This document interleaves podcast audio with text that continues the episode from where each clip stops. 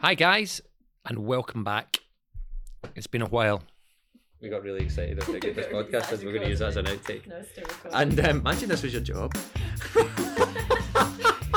I am imagining. Oh. That sounds so much We fun. must look. We must get paid for something because we're still here, right? Welcome to Success Story, the Campbell Academy podcast. For those of you who are paying attention, or have paid any attention, this is a slightly different title to the podcast than the one which we've had before. Last year, we had an iteration of the podcast where we tried to examine atypical pathways to success. just keep always uh, the curiosity, having this curiosity and the enthusiasm and being open for what comes there. N- none of my plans actually worked out. That sounds ridiculous because people think my CV is so planned and everything fits so together. But to tell you the truth, nothing worked out actually how I planned it. Nothing. But I kept always in every situation everything as an opportunity and not as a threat and taking these opportunities and trying to really uh, do it in the best way possible with all your enthusiasm and your power So that was Ronnie Jung from last July telling us how nothing ever goes to plan, even though you're one of the most famous implant surgeons in the world. And so if you're one of the least famous podcasters in the world, it's no problem if last year's didn't go quite to plan. And we've changed the way we do it. We called it Nothing But the Tooth.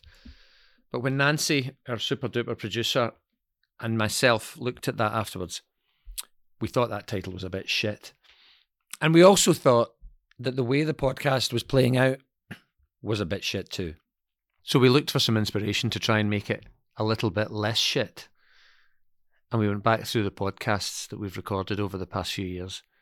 And we remembered Gurmit Samra, who is the extraordinary, inspirational Punjabi Sikh director who has directed Get Gone for Amazon, but also done Campbell Clinic videos and worked with us for years and years. And then I remembered what he said about us. And I thought, we need to try to put that into the podcast. Quite a few things. And when I talk about Evolve, I'm thinking that you've invested all that money back into yourself and into your brand, into your Campbell Academy and Campbell Clinic. And that is that is one of the inspirations that I take from from our interactions and when I see you in this establishment every time I walk through the door. What I wanted to do was to try and reinvent things to make it more interesting and more exciting and just a little bit different than that podcast that everybody else does, where two guys sit together on Zoom, talk to each other, and publish it and hope it's going to make them famous and or rich. Let's be serious. There is no dental podcast that's going to make me famous and or rich, and we're all good with that.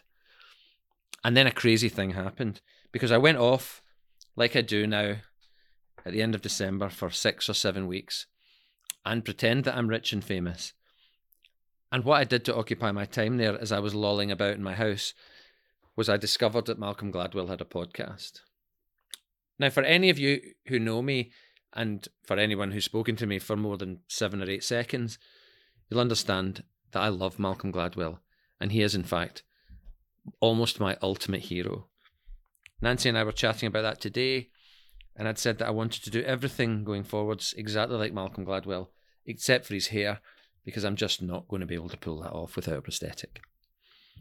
And so, in January, in the midst of my sabbatical, surrounded by dairy milk packets and Malcolm Gladwell podcasts, I decided to reinvent the podcast this year to something that we actually paid a lot of attention to.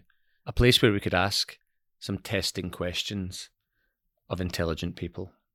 Here's where we made Lewis Mackenzie, the Chief Dental Officer for Denplan, a little bit uncomfortable. What is the most difficult decision you've ever had to make in your career? In my career. Oh, you always ask some quite difficult questions, don't Mm, you? yeah. Um, yeah. Um, difficult decision. I also might have gone a step too far by tricking my boss and our managing director, Haley Brown, not only into recording a podcast, but also into making her feel entirely uncomfortable in a coffee shop in front of other people. So it's What, just recorded. shut up now? No, no, no, I don't. I want to talk about that, but, but Okay. it, it might this might not record in Oh, here right. with the noise in the background, so we probably won't be able to use it. Is Okay. Yeah, yeah. And I'll take my jacket off now because it's getting a bit warm, isn't it? so, so, um, and I don't, and I, because you listened to some of the Gladwell ones, didn't you? I also wanted to investigate some things pretty deeply in this podcast, more than I can ever do in a blog that have been really annoying and bugging me. like why we interview people for jobs the way we do, and does it actually work? So I started by interviewing my friend Chris Barrow in a garden centre cafeteria in South Nottinghamshire, hence the background noise, where we both ate our lunch. This is Chris talking about his last ever job interview in 2007 with the dentist who went on to found IDH, David Hudley, who retired after making a gazillion pounds when he wanted Chris to come and run the private part of his business. We had a mutual respect. And I saw him sat in GMEX. I went over and said hello. And he said, How are you doing? I said, I'm fine. How's the coaching business going? It's going fine. I've got a bit of a project you might be interested in. What's that? says I. Along the way, we've acquired about 35 private practices that kind of came in the deal. Uh, about half of them are ortho, and the rest of them are general private practices. And I'm paraphrasing the conversation by saying we don't really know what we get to do with them because what we do is NHS dentistry. So, how do you fancy coming in and working with IDH for a while and uh, homogenising the systems within those 35 practices? And I said, Well, I'm not giving up my day job, but I'd certainly take it on board. And he said, Well, if you came on, I'd want you to be on, on payroll, I'd want you to be a director of the company, but I'm quite happy for you to keep on running your consultancy practice uh, off to the side as well. And I said, Fine. So, in amongst all this, interviewing people and picking subjects and exploring difficult or interesting or sad or happy or ridiculous things, it had to be good and it had to be something that was fun and it had to be something that we were going to enjoy. I'm glad to say that so far it looks pretty good. This is Nancy and I in a recent recording session. Good. See what I'm doing? Mhm. It's great, this. This is a much more exciting way of doing it. It's much better. Much Thank better. you. I'm glad you see that. Before we go on, though, and because we're talking about having fun, and we're also talking about people like Chris Barrow, who's been massively influential in my career, I want to tell you about somebody else uh, who's also been on this podcast. Because Ronnie Jung, who's the most inspirational teacher I've ever met, is back to do a masterclass with us on the 13th and 14th of July this year. And it's the best course I've ever done. And I know you have to pay us to do it, and it seems like I'm selling it. I just want people to experience what I did last year. So, for advanced slash complex implant surgeons who want to improve their practice with stuff that they can take in every single day, not this crazy stuff that you can't apply, have a look at this course because it is a total game changer. And I promise you will get the value back year on year on year for the rest of your career.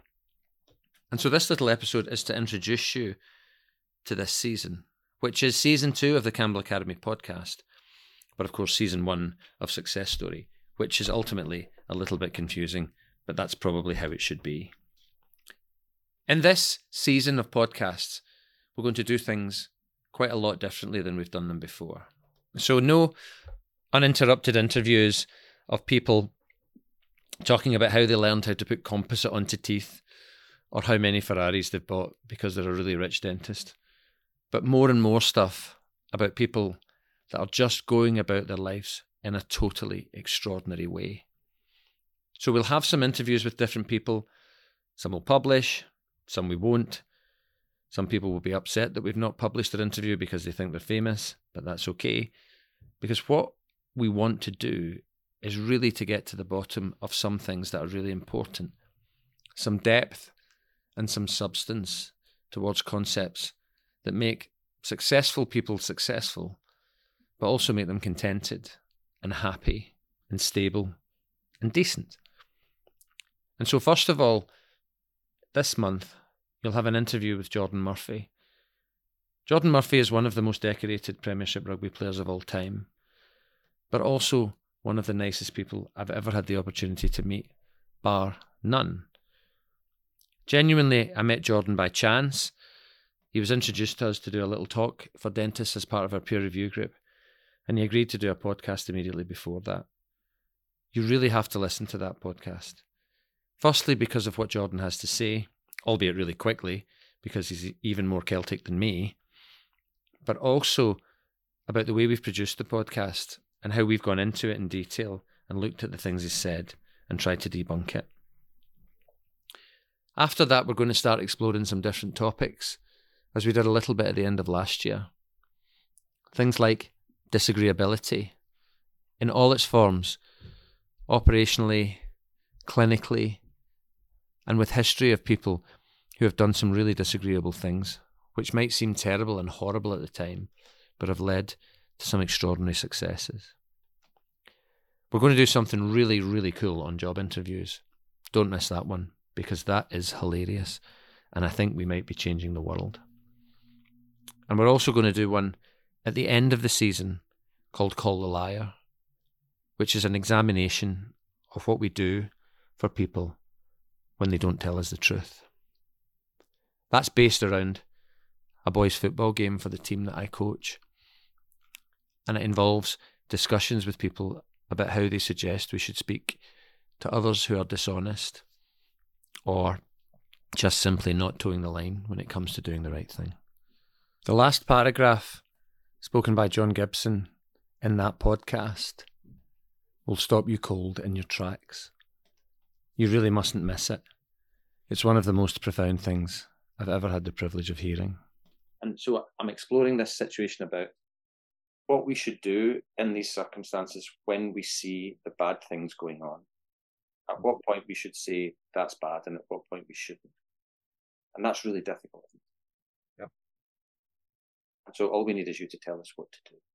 And so amongst this, you'll hear different bits and bobs from people who have contributed to the podcast over the last few months and years. I hope you like it. Try and give us a load of feedback and try and get involved. And if you've got any suggestions for being on it, or you think you could handle an interview with me, then why not get in touch? So there's going to be some serious stuff, but it still has to be a lot of fun. So let's leave the last words to the legend that is Jordan Murphy. Brilliant shot, boy. Gee, we've literally we could keep going for another two hours. Well, Colin, I've loved that. No, I've loved that. Thank you.